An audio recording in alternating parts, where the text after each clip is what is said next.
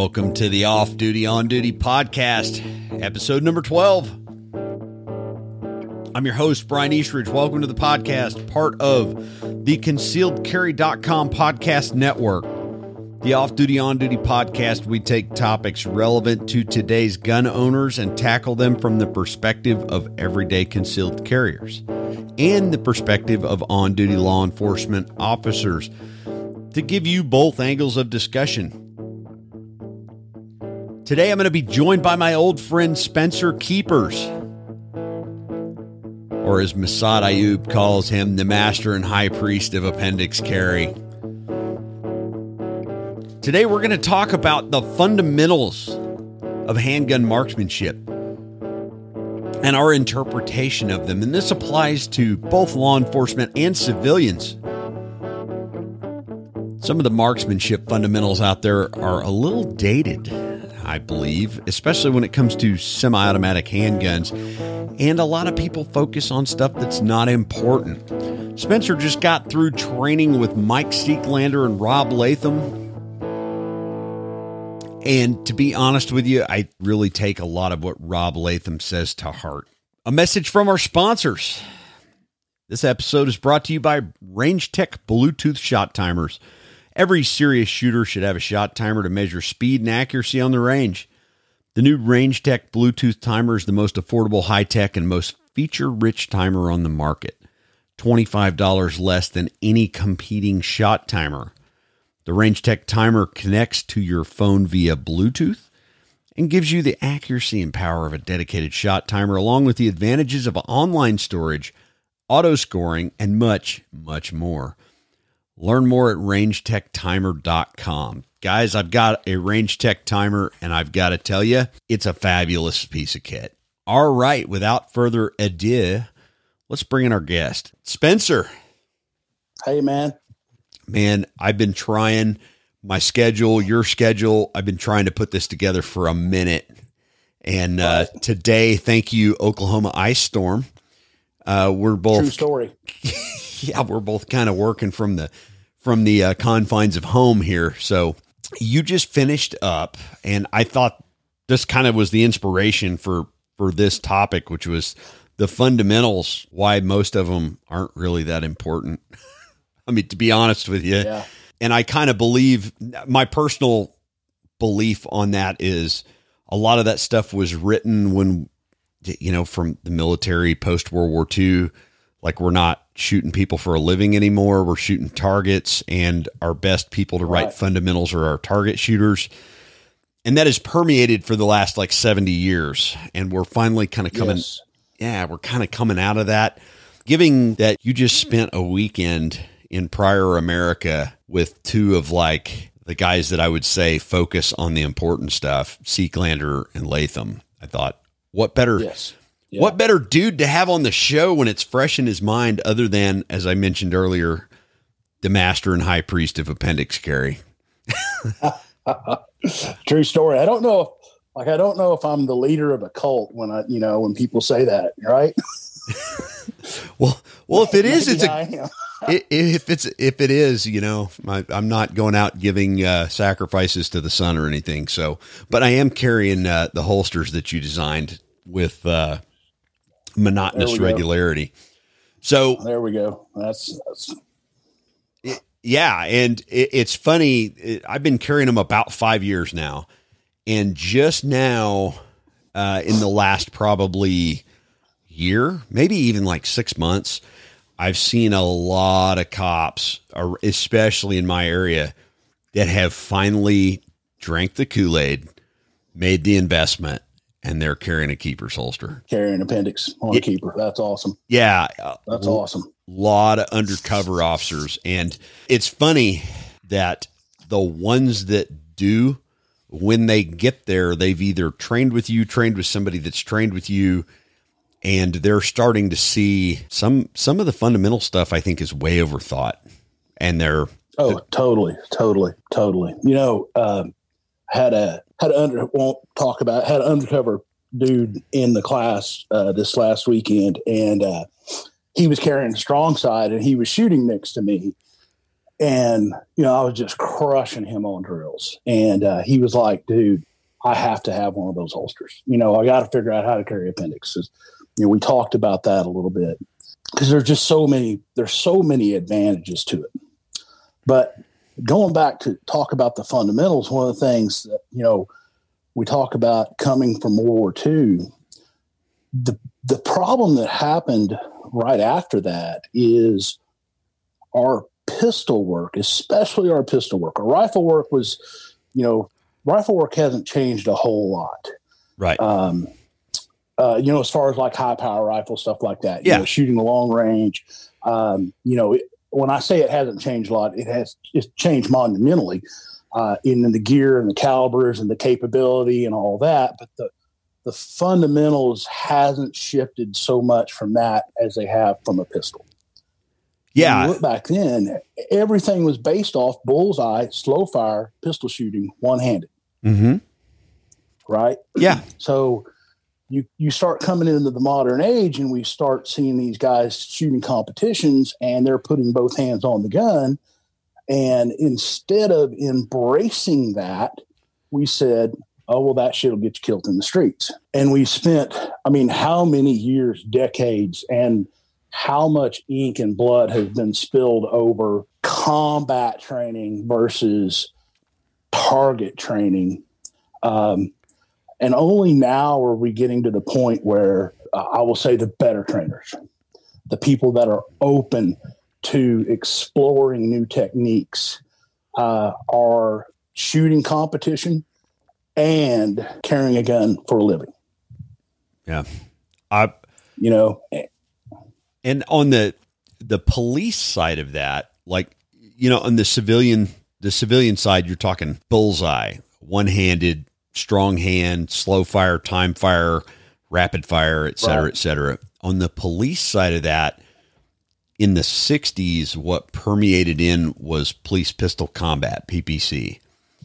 And yes. all based on six shot revolver stuff. And it's a phenomenal course of fire. I mean, it's a it's a great it's a great game. I'll put it that way. I think and right. And that's kind of the way I look at bullseye. I think when you get into surgical accuracy with a handgun, there is no greater like true test of ability, but it's it's it's very static. It's very controlled. It's very regimented. Right. Yeah. And yeah. Oddly enough, the police circles have been really and pardon me for saying this, guys, but tardy to the party as far as with running handguns because a lot of our semi auto based handgun training, and I talked about this with Lee Weems last week, a lot of it is rooted in revolver neutral PPC based courses. So, yes. on the you know, on the civilian side, a lot of it comes out of bullseye. On our side, a lot of it kind of shifted from bullseye because let's face it, the cops were late to the game with semi autos you know, we're talking 1990, probably three, four, before it was widespread throughout law enforcement with semi auto handguns. And when the military yes. had had that for almost 80 years. So, right. I've also, I sat down with a, a, a fellow shooter, an instructor who's a bullseye shooter, USPSA shooter. He's a, he's a really, I would say, high level shooter and well rounded and I started asking him about, okay, what do you focus on fundamentally when you're shooting bullseye? And the two things I never heard anything about were trigger control. Not one time. I thought, oh, uh, really? Yeah. Wow. Yeah. That's amazing. Exactly. It was all position, basically cementing your position to allow uh, for stability to make extremely surgically accurate shots. He also shot Olympic air pistol and he goes, Our triggers are measured in ounces. There's no such thing as trigger yeah. control in that realm, which right. leads me to believe that a lot of the fundamental stuff is contextual. And I think we don't Oh, absolutely. We don't look at it as we look at it as a blanket statement and not a context of what what our goal our end goal is. You know, was listening to, you know, Latham talk about his, you know, his theory on this and you know, it's taken him 40 years, he says, to develop a jerk and a flinch. And we would you know, five years ago, if you'd have told me, oh, well, I jerk and flinched a gun, I'd have been like, oh man, your trigger control needs some work. And now I'm like, I jerk the trigger and flinch. And when I do that, I control the trigger and the gun doesn't move during the trigger press. And my sights leave the target and come right back to the target because I've jerked the trigger and flinched. and, and I'm controlling recoil, you know. And again, you know, five years ago, uh, if you'd used those terms to me, I'd have been like, dude, we got to work with you. You know, can't do that. So I think everybody kind of is cognizant of jerking the trigger and basically pulling it rapidly backwards. And I think we blamed a lot of things on that motion. I love the way Rob describes the flinch. Talk to that point just a bit. So, you know, the the flinch is occurring right as the shot breaks. Okay. And um, what we're trying to do, what, what happens at that point in time is once the body gets, you know, you shoot a few rounds and the body gets pushed on, the body becomes really good at anticipating when that push is going to happen. Right. Yeah. Our, our nerve loop, if you will, from our brain to our trigger finger to our hand and back that all becomes a real fast neural pathway. And as the gun pushes on us, if we really want to shoot fast, we need to push back on the gun, right? The sooner we push back on the gun, the sooner the sights will realign on the target or dot, whichever one you have. Uh-huh. And if you were to put a, a, a snap cap or a, a dummy round in my magazine, and I was shooting relatively fast or very fast, when I got to that round and the hammer fell, you would see the gun dip down. And people would call, people would say, "Oh, well, you flinched. That shouldn't happen." And that's not necessarily correct. If I've learned to manage recoil, as soon as the gun goes off, I'm pushing back on the gun because the gun's going to push on me. Well, if the gun doesn't go off, that doesn't mean that my body didn't expect it to. So if I move the gun down, that's a perfectly natural movement to make. And that's not a flinch. Man, that is like controversial as it gets right there. Right? Is it not? Yeah. Um, I'm, I'm, reminded of a, a, conversation I had with, and I, and I, I, I honestly can't remember which instructor it was. Um, I just remember the, the, the, the result of the, the conversation. He was talking about some some dude in the bullseye world that's like super famous. Uh, I think he was actually on Top Shot, might have won Top Shot back when the yeah the series Top Shot was on the History Channel. Um, but he's a you know known as the Iceman. He's a, uh, a bullseye shooter, right? Mm-hmm. And they were they were shooting uh, together at one point in time, where he was watching this dude shoot, and the dude had a dead primer. Now this is a bullseye guy we're talking about, right? Typically as you watch them shoot, they'll break the trigger, the gun will rise, they'll pause the gun in the air, and then realign everything. Right. The gun doesn't typically doesn't, you know, you won't see them push the gun uh, like controlling recoil. They'll just let recoil happen and let the gun stop wherever it needs to. Well, this guy shot around and had a dead primer. And when the hammer fell, he moved the gun down. And everybody was like, "Oh my God, you you you flinched on that round." He's like, "No, I didn't. Sights were exactly where I wanted them to when the hammer fell. I was just expecting the gun to go off, so I moved the gun down to control recoil." That's a huge difference between flinching before the gun goes off, or as I like to say, I'm getting my post ignition push pre-ignition. Yeah. That's bad. That, that that leads to that leads to misses. That's me how I know. Yeah. And where my mind completely changed about it, and I know you probably saw some of the videos I pushed pushed out on social media of some shooters that I was training. This is when I started to believe that, you know, trigger control is to me is making the gun go off when it should, when I want it to. Grip is absolutely 100% probably the top of the list of important things because far far more important than trigger. Right. I showed this to some some really high level instructors are like, oh well, they jerked the trigger and they pulled the gun low left, and I'm like, nah. What I could yeah. see, and I started using the app Coach's Eye, and this I'm it's not a product plug, but it's the best app that I've found on the phone that I can slow down things because I would be working with shooters and watching them like with my eyes two three inches from their their grip and their their their trigger. I'm going, man, they they don't uh, like all the their group is low left or it's off the paper at 10 yards, but everything looks all right right, right here. So I started yeah. using that app to really kind of be able to slow down and dissect that. And what I would see is their shooting hand clamp down on the gun pre ignition, move the entire gun out of alignment. That really unwound everything I ever thought about shooting and made me go, I don't care how you pull the trigger, pull it straight back. That's the goal. Right. But don't change your grip on the gun. Establish it, get it tight, get it firm, don't move it. It's so much simpler to process than the old, well, you jerk the trigger. So people immediately equate that with I have to press the trigger slow. So there's a huge difference between pressing and gripping and gripping and pressing. It's monumentally different. If you press and grip, you're sympathetically moving the entire hand at the same time you're moving the trigger finger.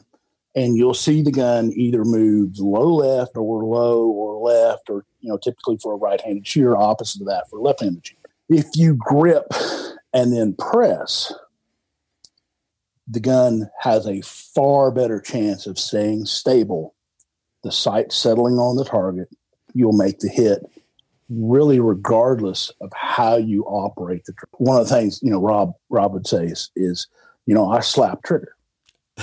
and everybody's like, oh, well, you know, you're shooting a one pound 1911 trigger, so you can do that.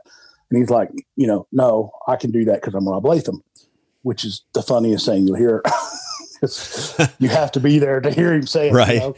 And because uh, it's totally a joke. What they don't really get are the people that will dismiss that because, oh, well, he's a competition shooter, he's shooting a light trigger, etc is the same thing can be done for a standard duty weight trigger. Now, yes, I'll admit if you get into the, you know, New York 12 pound trigger, this is going to be more difficult to do than it is with a, you know, five pound Glock trigger, you know, five pound 320 trigger or whatever. The ultimate object of doing that is pressing the trigger and not moving the gun. And that's where grip becomes such an important part. Because if you do that, you know, you can make hits all the time. I know you do it, I do it, several other instructors do it, and, and I saw Rob do it.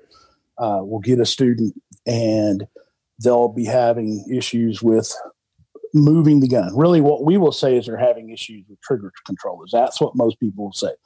But the real issue is they're moving the gun during the trigger press. They're pressing and gripping they're doing something other than gripping and pressing. So we'll have them grip the gun, align it on a target, prep the trigger of the wall, and on the n of now, we'll have them shoot the, shoot the gun, or we'll have a shot timer. And as soon as the buzzer beeps, I want you to press the trigger as violently as you can. And if they do that subconsciously, if they do that as soon as they hear that sound, they'll shoot the smallest little group in the center of the target that they've ever done. Mm-hmm. And they'll look at you in utter amazement. And I do that with virtually every student because that way, when doing that, I'm teaching their subconscious what the trigger press should feel like. That way, when they ingrain that, that way it frees their conscious mind up into shooting a competition, I need to move from here to there. I need to do this. I need to do that. I need to step my. I need to put my feet here to shoot this next target, etc. Police or you know self defense world is you know that guy's that guy's moving. He's draw a knife or gun or whatever. This is what I need to do, and running the gun becomes subconscious. That's where we really need to be. Yeah, and I'll, I'll do you one one step further on that. I've done a lot of uh, I'll call it research, but it more like informal data collection. And what I discovered using uh, timers and getting people to react to the the auditory stimulus while they're looking through the sights. So the sights they see them just as this acceptable thing out there. As long as they would keep the trigger press jerk, whatever you call it, keep their grip steady, and if they would activate the gun in under a quarter of a second, that seems to be the breaking point. Yes. That their body would yes. not prepare for recoil and then start start to clamp on the gun. And it doesn't take long of doing that before you start training their subconscious that when the sights are acceptable, the shot goes off and it's just a movement of the trigger finger. If they went over a quarter of a second, their body would start to do weird stuff because we're not in reactionary gap. We're now into conscious thought plane. And correct, correct. The other the other aspect of the flip side of that is when I would put people on decision making targets where they have to find a number, a letter, a shape, a color, a representation of something, meaning a stop sign shape, you know, an octagon. If I right. if I was if I had them in that mode and they're shooting terrible and I made their mental process start and the trigger activating the trigger and making the gun go off became secondary, they would shoot per they would right. perfectly center a shot up. And I th- I was yes. like, man, what what's the deal? And it what it was is we're overloading the bandwidth in the decision making plane to where the the activation of the gun becomes you force it to become subconscious.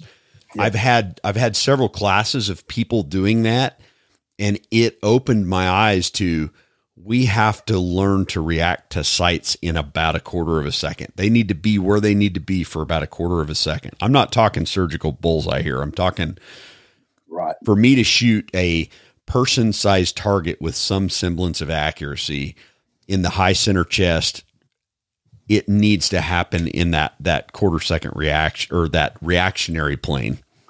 Yeah that that whole quarter second has been uh, that's that's a, that's really a science that has been that has been looked at and and uh, thought over and discussed and all that. A quarter second is roughly human reaction time. So if you can break that shot in in sub quarter second ish, you you typically make outstanding hits doing that. I think once you get that down and you start really learning how to you know really run the gun and make make good hits at speed. You know, of course, in my class and your classes, you know, I I really push that accuracy at speed element, right?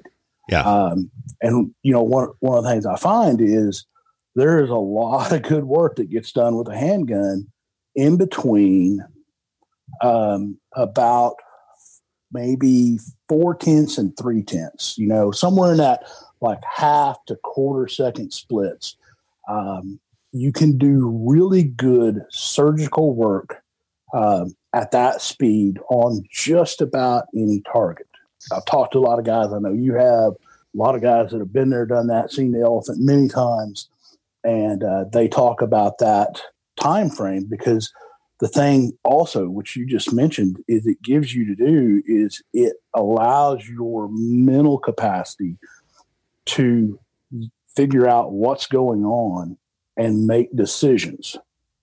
Where if we start if we start shooting splits, you know, we start 20s and under, your mind doesn't really have time, which is awesome for competition. Don't get me wrong, awesome for competition. But for, you know, for you guys, for the police, it doesn't give their mind a whole lot of time to make decisions um, and react to what is actually going on. Uh, so that's I think that's one thing to think about, especially uh, for the uh, self defense shooters, um, is trying to keep that to a point or training yourself to a point where you can shoot those below quarter second splits, if you will, to maintain and maintain that accuracy. and then have the ability to back off that just a little bit so you can include the decision making as well. I've spent a lot of time talking to talking to fellow cops that have been in in shootings and what I've found is the ones that are confident with a handgun, and I, I'm talking in not even just instructor level. I'm talking about the guys that put in the time and they put in the science yes. of it. Those people, one, they let things digress further than the average person would be because they're confident that I may not have to shoot this person right now because I have the skill to do it and right. do it really quickly. And the other yes. thing is, they are the ones that are very trained to that level. They are keenly aware of much more of the incident or much more of the surroundings, much more of the things going on than people that lack that confidence with their handgun. They're able to make split second decisions because operating the gun is the easy part. It's not Yes. It, it's not the X factor in it. It's it's the it's the known. Everything else they can process and all of them unequivocally have said, I don't remember seeing my sights on the bad guy. Never saw him. I was never aware that there was any resistance in the trigger. Not one time. Not one time have I heard a person say, I pulled the trigger to the wall when it sat there, I pressed through it gently and didn't disturb the sights. Not one time. It was right. I clamped, yeah. I death gripped the gun, and I pulled the trigger as fast as I could until the threat stopped. I mean, right. that's almost eh, like almost a 10 for 10, 100% of the, the responses that I've gotten. And, and I mean, you're talking about people that have been through a traumatic event. So you have to have some rapport with them to get to that level of minutia that kind of changed the way that I taught was like, well, am I worried about surgical accuracy if I'm trying to get a gun between me and the bad guy and make the most efficient and accurate hits as I can within reason? You know, a little bit on that is I, I hate to say this, but there's there's instructors out there that tell you speed doesn't matter. And I think that is an absolute horrible lie. Speed does matter you know, Wayne Dobbs and Darryl Bolke talked about uh, two uh, two you know legendary cops, both of them seen elephant many times. They talk about their two second standards. Is you've got about two seconds to when you start to see the fight develop. You've got about a two second window to react and do something to it, right? Well, you know, if your draw stroke takes two and a half seconds, you're going to be behind the power curve if your draw strokes takes one second, like you know yours and I's really do, it's not necessarily that being fast is all that. It's it gives us more time to make decisions.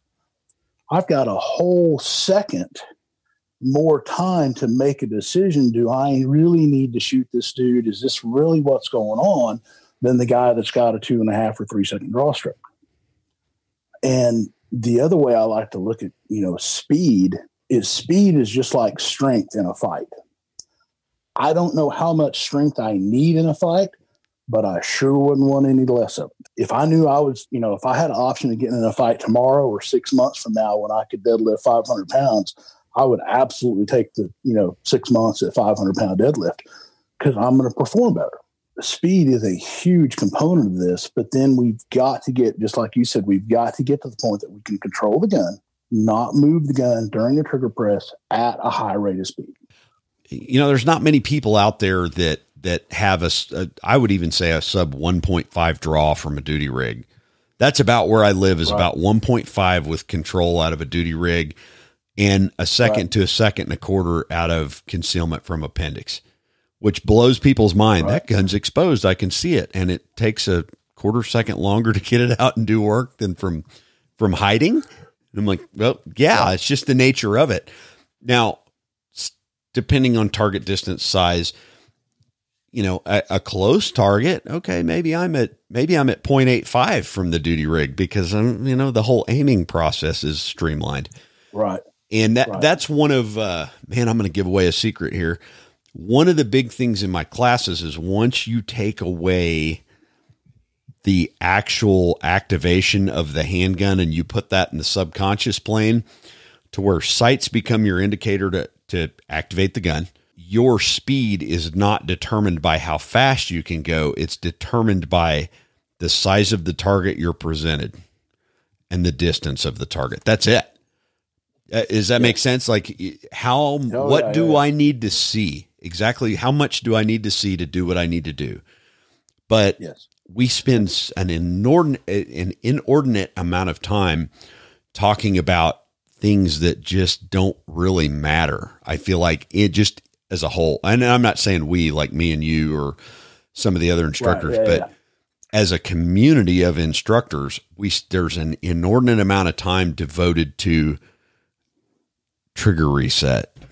it's like, come on, guys. Oh, bro, you you you just said like the magic word. That's the trigger. Like if I was king, if I was king for a day, I would eliminate pinning the trigger to the rear. That would become a capital pun- a capital punishment crime. You would just get axed, flogged, right? publicly flogged. Um, yes, tarred and feathered, all that. Um, so th- to deal with pinning the trigger to the rear is, uh, and and Latham talked about this. You know, the uh, the cool thing um, with him is he's been around forty years. He's been doing this for forty years, so he knows where all this stuff came from, where it developed. You've seen all the cycles of, you know, uh, of, and we see this, you know, repeat. You know, there's just cycles. There's nothing really new it's just a new, you know, new spin on things, if you will. So, talk about pinning the trigger to the rear. Um, apparently, uh, there's a few places that you know people will say that started from. One may have started way back in the, uh, you know, in the military with rifles, uh, shooting high power. You press the trigger and hold the trigger to the rear so you didn't disturb the sights as the bullet was leaving the barrel. So then we take that and we apply that to handguns.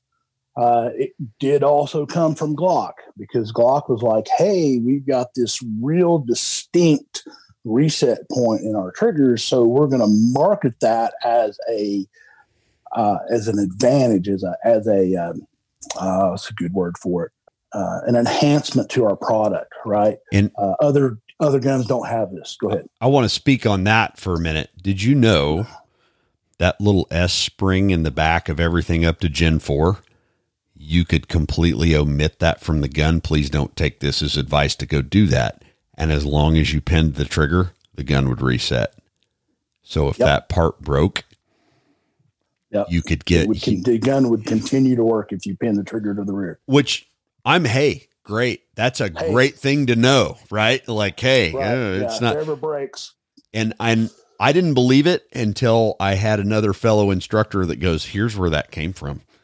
By the way, check this out. If that galvanized spring takes a poop right in the middle of battle, well, the way we can train around it is just teach people to keep the trigger back until the gun's back closed and the trigger will reset. Because that, because that was the number one part that broke on all the early Glocks. Yeah, I wasn't aware of that. Have that. Yeah, yeah. So they didn't on that on the trigger bar they weren't deburring the hole that the tr- spring goes through. So it was starting to cut the spring hook in half. And what would happen is, as you shot the gun, that spring would just, that hook on the spring would break. And, you know, if you, again, if you didn't pin the trigger to the rear, the trigger would go dead. Huh. Um, so Glock, being, you know, the, the, the master at making a product sell touted that as a benefit. So what we're going to do is we're going to move the trigger less. So the le- and we all say speed is the economy of motion, right? The less body movements we do, the faster it's going to be. Well, so they were like, well, what we're going to do is we're going to pin the trigger to the rear and slowly let it out to the loud, distinct, audible reset. Yeah. And then and then shoot again. And if anybody from Glock's listening, we're not bagging on your product, bro. I, they're a marvel of engineering and I appreciate them greatly. And I shoot them just as well as anybody else. And when people ask me, what's, what gun should I buy? They get you, I know you get that one all the time. Like if I Oh, want a yeah, yeah. defensive handgun, what would you recommend I start with? I'm like Glock 19. Just go get a Glock 19 and let's just move on with life. Like, uh, Yeah. Start absolutely. there. You know, I've carried Glocks forever. Oh, I remember I when you carried full four. of them, and, right. Yeah. At least two. Uh, you know, couldn't leave home without at least two on. Uh, Right. I remember those days of, of ignorance. Well, it's just And, it's uh, just the the normal growing pains that we all go through as defensive Yes. firearm carriers. Yeah. Um, and you know that that is like now, if you really look for it, you can find the information and you can become so much better educated so quickly now. It's not even funny. You know, we had to we had to suffer through all this stuff that's now immediately available to, to, to most people that's willing to look and and or pay for it. But let's get back to the trigger reset real quick. Yeah. So, so let's talk about this for just a little bit in the firing process of the gun. So, say we're starting from the first shot, we draw the gun, the gun comes up, we see alignment, we see, as you know, Enos says, we see what we need to see in the sights or the dot, uh, and we press the trigger. Once that's happened, the gun cycles, and then we pin the trigger to the rear and slowly let the trigger out to the reset point, at which time most instructors, uh, especially on a small target, and I'll try and loop both of these together, We'll say, take your time, right? So you'll see people pin the trigger to the rear, the shots break, they pin the trigger to the rear, and they continue to aim. They align the sights, they let the trigger out to the reset point, and then as soon as they hear the click, no matter where the sights are, they press the trigger again. That's what I see on the vast majority of people that have been trained to pin the trigger to the rear. Is the sights don't really become the indicator to shoot the gun again. The click does, especially under timer pressure or a match pressure or shooting a standard, like if you've got a qual, right? Right. Um, uh, and I don't know if your experiences mirrors that or not. Mine is I kind of go a little deeper into like the indicator being that they they feel and hear a click when the trigger resets. Uh, Right. and, and I'm all for if if the reset is loud and proud and you can feel it and all that. My goal is to feel that under recoil, and I'm sure it's yours as well, or to not even know it was ever there. Right. But- that's really mine is I don't, I don't, I don't, if, if we're operating the trigger correctly, we're not going to be aware of that, that, that reset. Um, we're going to try and start getting off the trigger as soon as the shot breaks. And then I don't, and, and I've got some slow mo video. We're talking about this Uh-huh. very subject from the class, and uh, of of Seeklander shooting a, a 1911.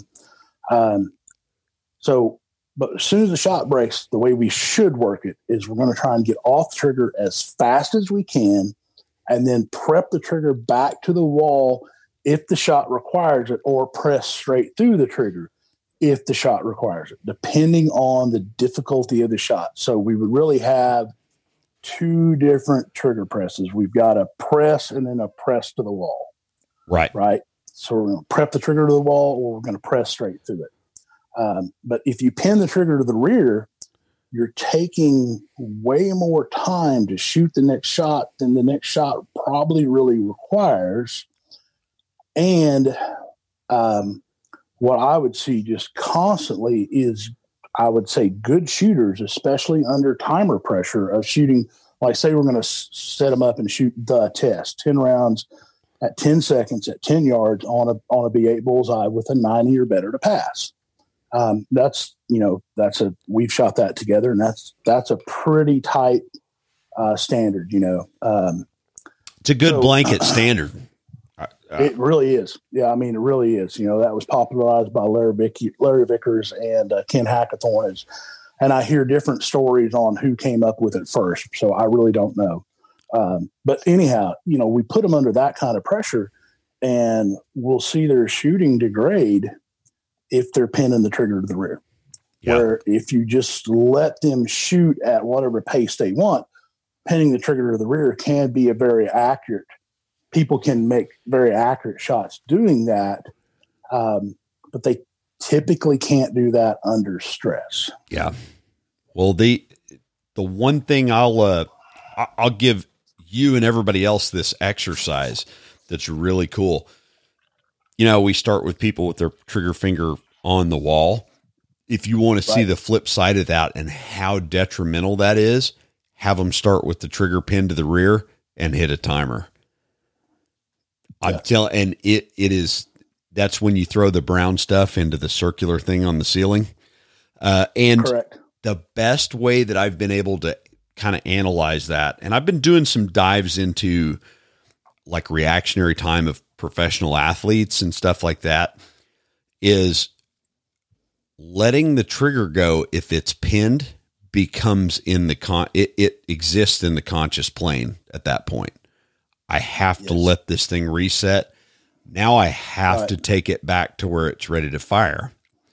So you've now taken two quarter of a two quarters of a second, a half a second, potentially to think through those things.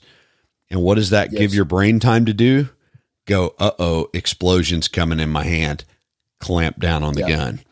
And it's yep. funny how press and grip. Yes. And if you want to see it firsthand, have somebody pin the trigger to the wall and hit a timer. And inevitably, it will be a click bang and it'll be in that yep. quarter of a second window, but their brain is still processing. I've got to let the trigger go. So the sights become yep. inconsequential. People that are highly Correct. disciplined shooters, when you do that exercise with them, you'll hear click, prep, press, and you and it will take about three fourths of a second. It's crazy. Correct. And they go, and people go, well, you're shooting slower. And the guy that's trained will go, I don't feel that because I do it in reset. But they're making two conscious yeah. processes in there, and then the shot becomes, oh, the sights are where they need to be, pow. Uh, so yes. that's a, if you really want to screw up some good shooters, that's a great, that's a great way to do it. Um, yeah. But I've seen how detrimental that can become. That's the thing for me is is we're it's so detrimental. We're handicapping the shooters. So if they, you know, if they want to start rising above where they are, that's like the first habit that we've got to, to make them break. And we we saw that in the class. I saw that in the class this weekend. We had, you know, some great law enforcement officers there from the uh, highway patrol, and um, you know, one of them. That's that's what he had been taught. That's what he does. You know, he was pinning the trigger to the rear. So as soon as we got him to stop doing that, his shooting improved drastically. But he doesn't have that subconscious yet. So he's still he's he's doing the other thought. Is he's having to think about getting his finger off the trigger. You know, and uh and, and eventually that will be just become second nature.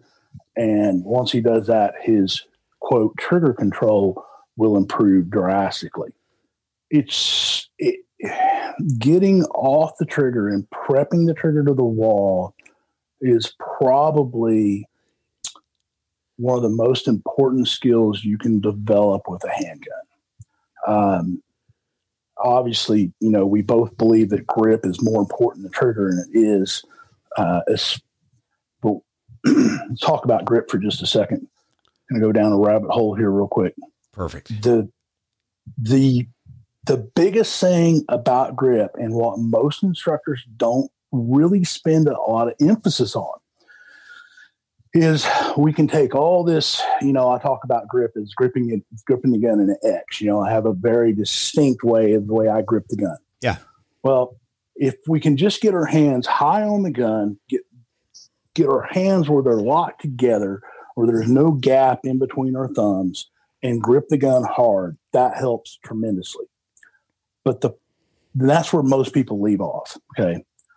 But when we talk about when we talk about grip, the most important thing is that our once we get our hands on the gun, that the grip pressure never changes through the string of fire. And that's where uh, that's where you see just huge benefit to your shooting because if the grip never changes, you're always gripping and pressing instead of pressing and gripping. When you start to press and grip at the same time, you see the gun start to start to move because of that just that sympathetic response in mm-hmm. our hands. It's going to move the gun. But if our grip pressure never changes and all we do is press the trigger, uh, our potential for making accurate shots just is exponentially better. Yeah, and I've I've done this with uh, a couple people I've worked privately with, some cops, some not. Uh, one in particular had some uh, some some issues with with their their firing hand, their primary, their dominant hand, let's say because I don't ever like right. to use the word weak hand. I think that just that's cliched. I, I, want both of my hands to be able to do the same thing with the pistol, but beside the point. I agree. So first thing I did was, you know, hey, we're going to do some drills on command. Lots of finger on the trigger, which is completely opposite of what a lot of people have taught over the years. It's like, hey, let's get the leverage on that to where it comes straight back. And then take the slack out of the trigger and fire on the beat, on the beat, on the beat. Um, yes. And this this particular person had this nerve damage in the firing hand and thought that it was going to be detrimental. And I said, "Well, explain to me what it does." Well, I don't have as much strength in my dominant hand in my middle finger, ring finger, and pinky finger. And I went, "Oh, perfect." So that means you can't grip the gun, like you can't clamp down on the gun when your body's telling you, "Uh oh, explosion! Time to time to grip hard." Doing the pressing and gripping. No, I said, "Well, I mean, not that I'm going to damage my hand on purpose, but like that's the optimal circumstances when that won't move." When my body's telling it to move, or there's a delay in that neurosynapses there. So we did right. at five yards on a four inch circle, shoots three, four rounds in under a quarter of a second, right in the center. And then this person looks at me and goes, Well, will that work at 10 yards? And I said, I don't know. Let's go see. So we go to 10 yards, four inch circle, choose the center out of it. And then this person looks at me again and says, Well, will that work at 25 yards? And I said, I apologize. I've never done this at 25 yards. I've done it at seven yards and in to coach shooters on how to develop that subconscious neural performance, right? So we go to 25 right. yards and this person's chewing the center out of a four inch circle. And I'm like, that gun with that ammo, I know has about a four inch. That that's about what can be expected at 25 yards. And then right. ups the ante on me one more time as an instructor and says, "Well, hey, there's nobody else here. Let's go back to 50 yards and see if this works." So I put, I said, "All right, I'm going to put a B8 down there at 50 yards." So I glued up a B8, and I said, "But if let's try it on the four inch circle there." And I kid you not, four out of five rounds were in a four inch circle, and the average reaction time was 0.17. And I was like, I mean, my mouth dropped open. And this this person I was working with goes, That's incredible. And I was like, I completely agree because I've been doing this drill for like two and a half, three years, and I've never seen that happen. And now Right. One of my warm up drills is BC zone steel at 50 yards with my finger on the button and hitting point one, trying to hit sub quarter second. And just to get my brain tuned into the gun's going to float, the gun's going to move. Don't worry about the movement in the gun. Just pull the trigger. And then translating that to when I see the sights where I need them, I pull the trigger and that's it. There's nothing more that needs to happen. But uh, yes. uh, but that little exercise completely blew my mind. For one, I wish you would have been there to see it. I it was a day I wish I'd have called you and been like, "Dude, you got to check this out." But I mean, four out of five rounds in a four inch circle at fifty yards with one forty seven grain Speer Lawman and a Gen four Glock. I kid you not. And it, man, yeah, That's I'm like that. I don't know that that gun's capable of shooting that accurate with that ammo combination in a ransom rest. So that right. tells me that the perception of the human eye is better than a mechanical rest. You know, one of the one of the things I talk about a lot of times we uh, in my classes I talk about wobble zone. I describe the sights uh-huh. moving as a wobble zone, right? And I got that from shooting competitive archery, uh, uh, uh not uh, not traditional archery. You know, uh-huh. Uh, compound bow release, like three D, the whole line yeah. you know, yeah, three D, you know, archery, and behind my pin, which is essentially sights, if you want to think about that way. We're looking through a peep sight at a pin. You know, I'm focusing on the pin, I'm putting the pin on the target. So essentially, I'm doing exactly what we do with, with handgun sights. I'm looking through the rear sight and focusing on the front sight, uh, t- typically, um, especially for a low percentage target like that. And I just let the bow or the gun wobble and worry about the trigger, which is exactly what you just said. And amazingly enough, you know, back in the day, I'd shoot, you know, two inch groups at 60 or 80 yards with my, with my compound bow. And, but my pin movement was more than that. Or so, so you thought. To me, it just perception well, no, of the it, eyes. It, well, see, I think it's just a little different. I think I'm, I think I see what I see right? I see that movement being more than that. But when you release consistently or press the trigger consistently, I believe it draws the sights to the center of the target. Really? But you can't, yeah, I, I do. I, but you can't do it now. It, it just had, or at least with a, with at least with a compound bow, because the release is completely different than with the trigger because I'm actually squeezing my shoulder blades together to make the the, the release go. Uh, versus with a handgun, I'm pressing the trigger with my finger. Um, but yeah, I believe that there is a little magic, and that's the only way I can describe it. That that centers the sights as soon as um, the release goes off or the trigger breaks. So um, take that for what it's worth. I, th- I think there's something in that. You know, one of the one of the studies I've kind of done as far as you know when we look back in history, and we've kind of bounced all over the place in this this conversation, but as I look back at the way that fundamentals were written and things like that, what I've started to kind of equate, and I could be completely wrong. I've been wrong before. I have, however, never been lost. I've just forgotten where I was a time or six. But right. but uh, the fundamentals as written for target shooting and and bullseye and things like that. The more I dive into the minutia of how the body works and the neural pathways work and reaction times work, the more I'm starting to see that a lot of the way that we've written and taught fundamentals was just to counteract our body's natural tendency to prepare for recoil. Make sense? I would, I would agree. Yeah, I would agree with that wholeheartedly. Yeah, um, and I'm talking follow through, grip, stance, sight alignment, sight picture. It's it's funny with dot shooters. There is I, don't really believe in sight alignment with dot shooters. it's just there's a picture. That's about it. So right. anyway, but but I started to kind of quantify okay, why do we teach grip this way? Why have people said, well, you need to relax your grip? I know you've heard that. Well, you've you've got to relax yes. your grip a little bit.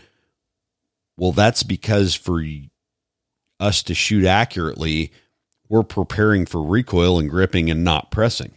So that's our bodies telling us there's about to be an explosion in your hand and it's going to kick. So we need to get ready for that. Uh, when it comes to natural respiratory pause, I've heard that phrase over and over. Well, fire the shot at your natural respiratory pause. Well, that's just to eliminate a little wiggle in the sights. And it's also to make sure that we're not holding our breath in preparation for the explosion and the recoil because, you know, when you're in a haunted house and you get scared, you suck a bunch of wind and you hold your breath because that is yep. your body's nat- happening next. There you go, right? We're prepping for the yep. worst. And that is something that is born into us. And if it's not, I think you're a sociopath, but that, or a psychopath, whatever. No, right, you know what I'm yeah. saying? Like those things, yeah. that involuntary fear response of loud, you know, bright flash, loud noise, and something flying backwards at me with oh, I'm shooting a semi-auto, right? So you got a slide coming back right. at you. Your body doesn't know that that's not going to hit you in the face. Your mind can tell it that, but your body still reacts to it the same way until you train it that that's not going to happen. So I started breaking down each one of these fundamentals and I went, "Oh, well that's because there's going to be a big bright loud noise. Big bright flash yes, and a loud noise." The people that inherently are not are either children that don't know better or they're people that have trained that response out of themselves. That's one of the reasons that, you know, I went through NRA basic pistol instructor here just real recently, right? Some of the things were people talking about giving their children respect for a firearm. And I'm like, the worst thing you can do is make them afraid of it. Like, give them a 12 yeah, gauge shotgun when they're seven and make them pull the. I hate that so much. because you, and ask me how I know I've got the scar from the Model 29. That is a way to give them a fear of recoil at such an early age and it builds such a neural pathway that it takes years yeah. to overcome it. Yeah, that unfortunately, you know, that's you know, that's so common. I don't want to spend a lot of time on that. Yeah, but, um, that is just like it, it, it's just atrociously wrong to do to anyone. Um, you know, talk about a, a, female shooter that's never shot a gun before. You know, oh well, you know, here's my uh, 12 gauge three and a half inch Magnum. You know, shoot that. You know, and she weighs 85 pounds. Mm-hmm. That's going to end up with her never wanting to shoot a gun again in her life, uh, and that's horrible for the Second Amendment and the community. So, yeah, anybody listening out there, stop doing that. Just um, stop it. But you talked just a little bit about you know talking about having instructors talking about relaxing your grip, right? Uh-huh.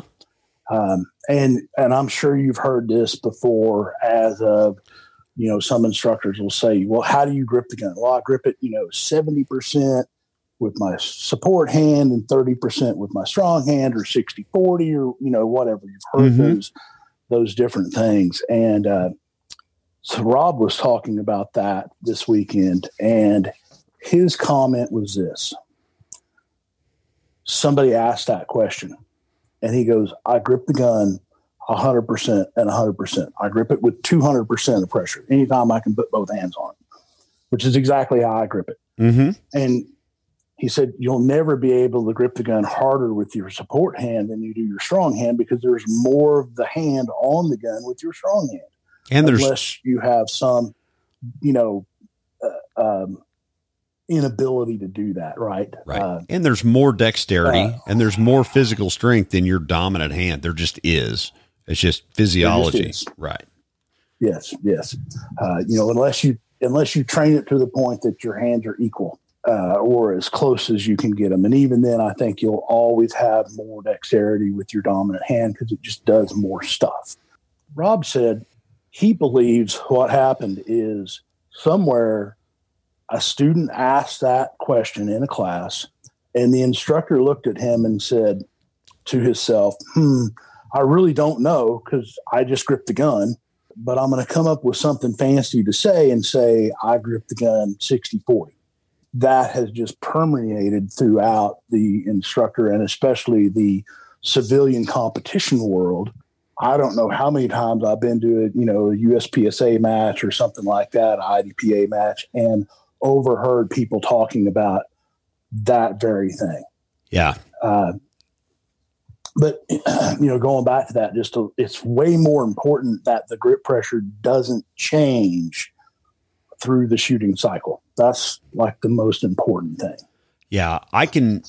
I I had an opportunity. It broke finally. It gave up the ghost, but uh, I had one of those grip pressure meters. You can get them on Amazon, and I would pass that around in a class and I, you know, I'd, I'd grip down on it and I'd say, okay, look, I got 105 PSI and that's just me basically making a fist and not really making my elbow shake and all these things, right? With my right hand, right? Yeah, yeah. my dominant hand.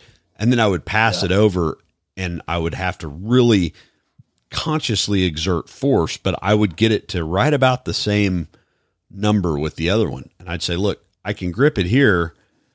My brain tells me I have more dexterity here, more dominance there. So what I tell people when I to get around the 70, 30, 60, 40, 50, whatever is, is like you should feel like you're gripping harder with your support hand. But the reality of it is you're going to be gripping about with the same pressure you are as your, your, your dominant hand.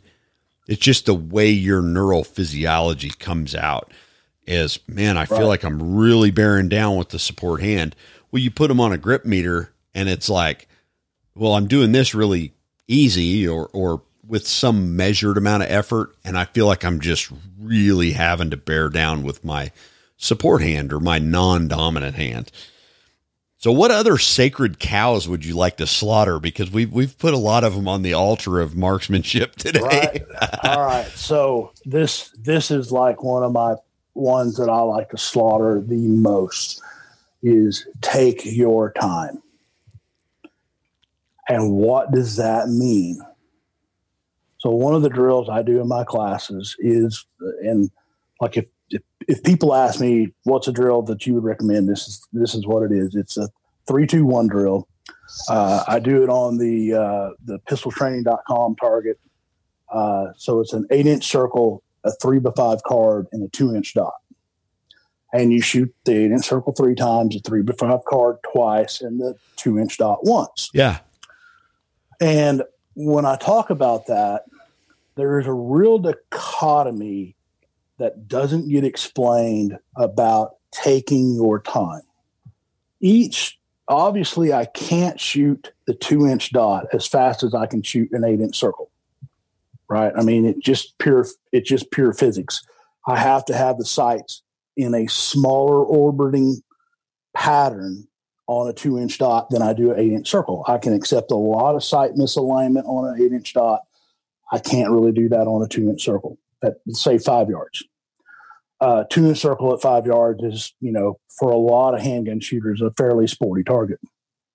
What a typical firearms instructor would tell you is if you shot that drill and you missed the two inch dot, they would tell you slow down. You're going too fast. And this is another one that Rob Slade slowing down isn't the answer. Now, this is where the real the dichotomy for me comes in. There is a there is a part of slowing down that is the answer, but you don't have to slow down an exorbitant amount of time to make a precise shot. And what I tell people is that split between the three by five card and the two inch circle should roughly be a second or under. And people are going to go, oh, there's no way I can shoot a two inch dot in one second. Just can't do it.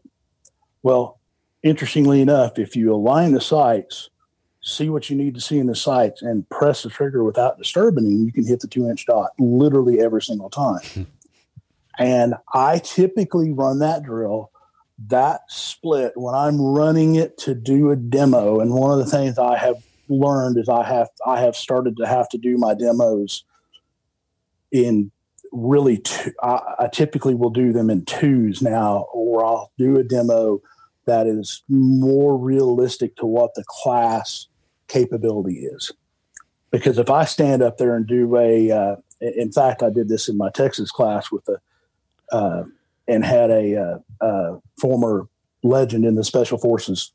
Yeah, their former Delta team guy, all that, and uh, Mike Green, Green Ops.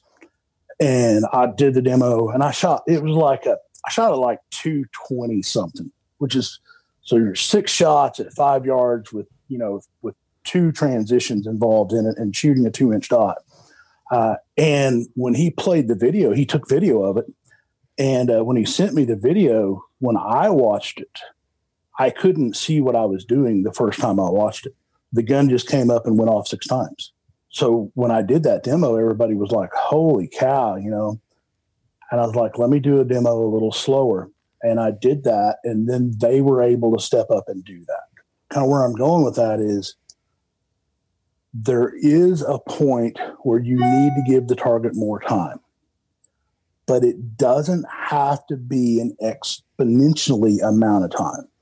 What I would, what I've seen in past classes that I haven't talked about this because we all is the, the more I teach, the better I get at it, right? And the better I can answer questions, the better I can, you know, demo, the better I can help my students.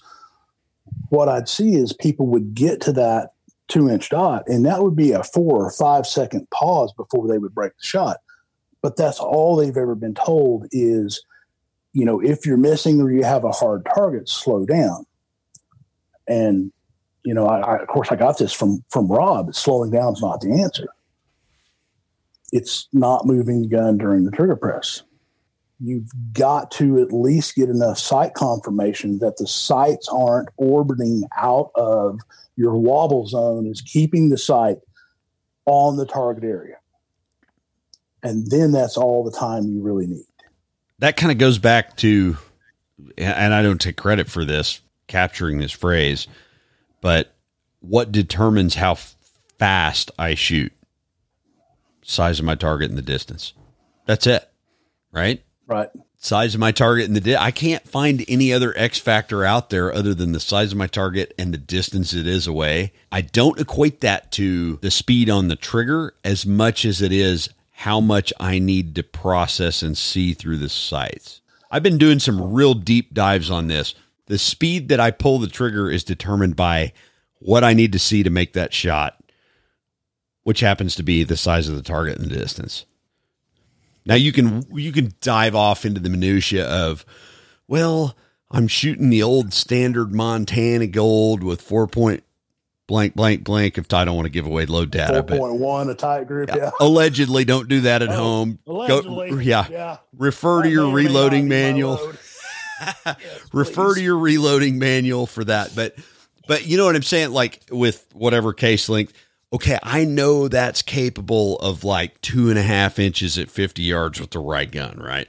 So the other, uh, one of the things I struggle with getting people, or I don't struggle with, one of the things that people struggle with understanding is setting reasonable expectations for performance. Like eh, I worked with a guy with a dot the other day and I put his gun at 25 yards and I put it they said, Well, we can get you a bag. I'm like, I don't need a bag. I sat down on the bench, stabilized on a bench, boom, boom, boom, three shot group, and it was at four inches. And I go, Okay, this gun with this 115 grain ammo is going to do four inches. And they said, Well, how do you know? I said, Because I, did, I didn't disturb anything. That, and then I shot another three three round group, and I went, third shot went high right. I got on the trigger a little too fast. And we bring the target in, and he goes, How'd you know that? I'm like, because that's what I'm seeing. Like I, the trigger press part of it, yeah, it's not the trigger press is irrelevant.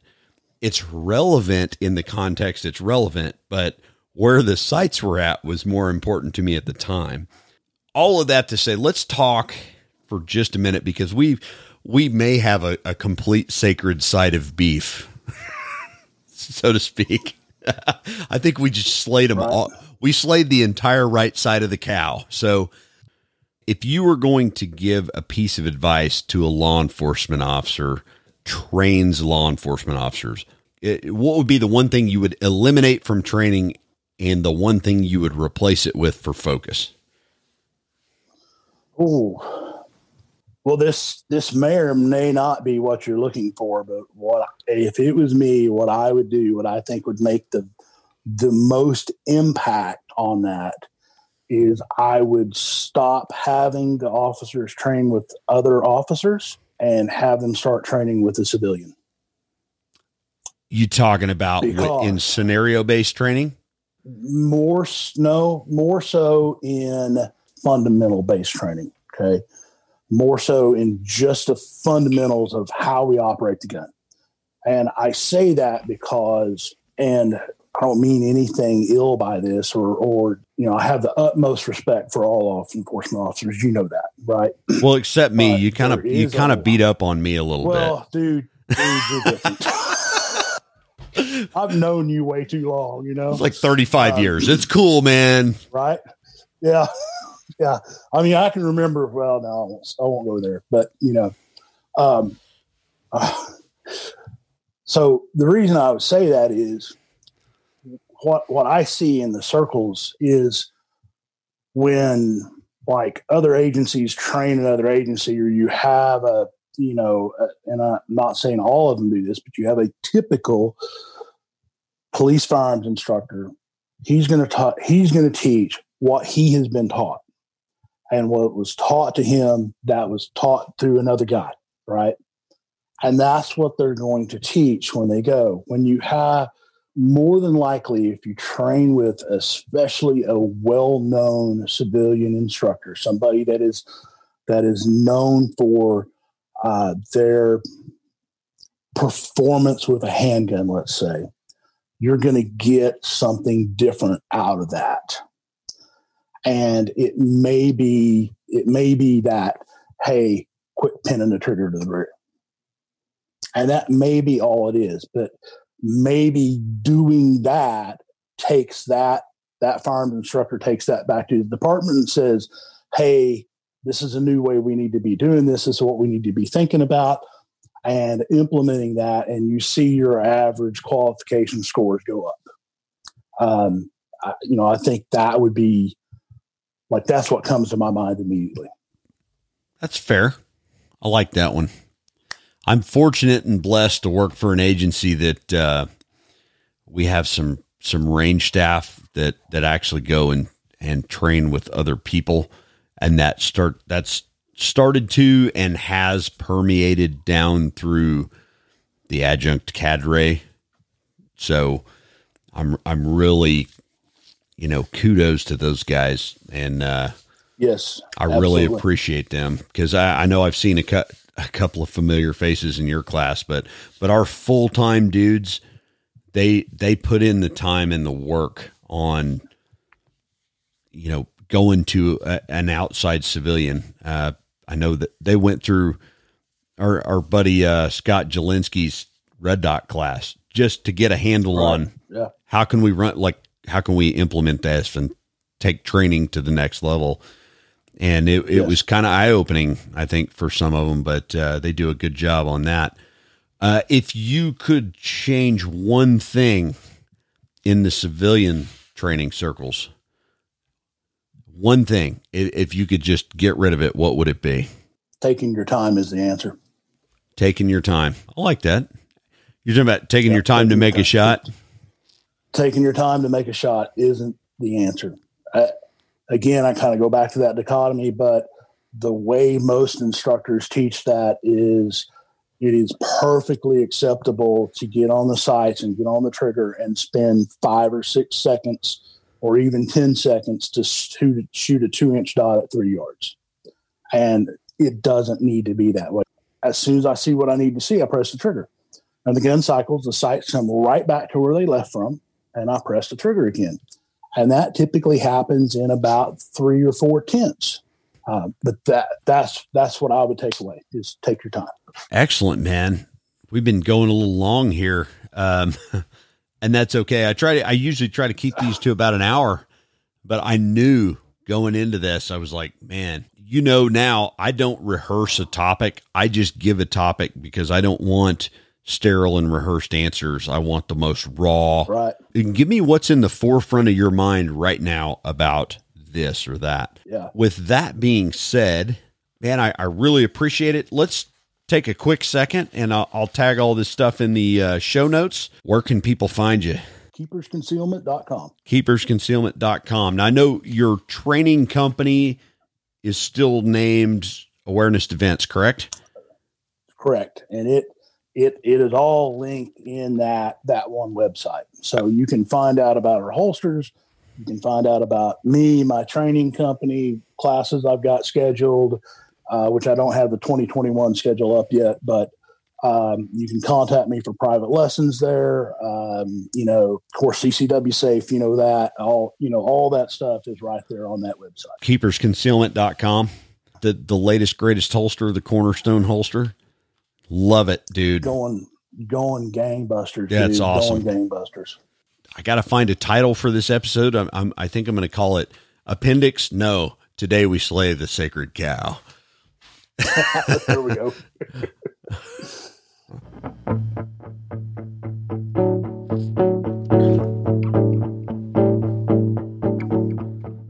All right. Thanks again to our guest, Spencer Keepers from Keepers Concealment. We're going to make him our honorary sponsor today, keepersconcealment.com, home of the Keeper holster, the Keeper light, the Errand holster, and the new Cornerstone holster, which has grown to be one of my favorites.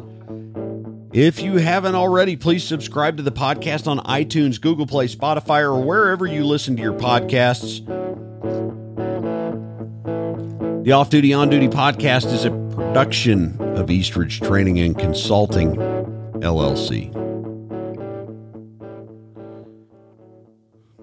Eastridge Training and Consulting, LLC presents the following content for educational purposes only.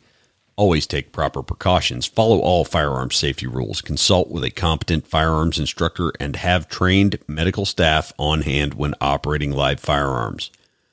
Legal content, commentary, or explanations do not constitute legal advice. We are not attorneys and recommend always consulting with competent legal counsel when researching or seeking to understand laws and legal application. Eastridge Training and Consulting LLC, its participants, partners, and affiliates are not liable for any action taken based on the content of this shared podcast.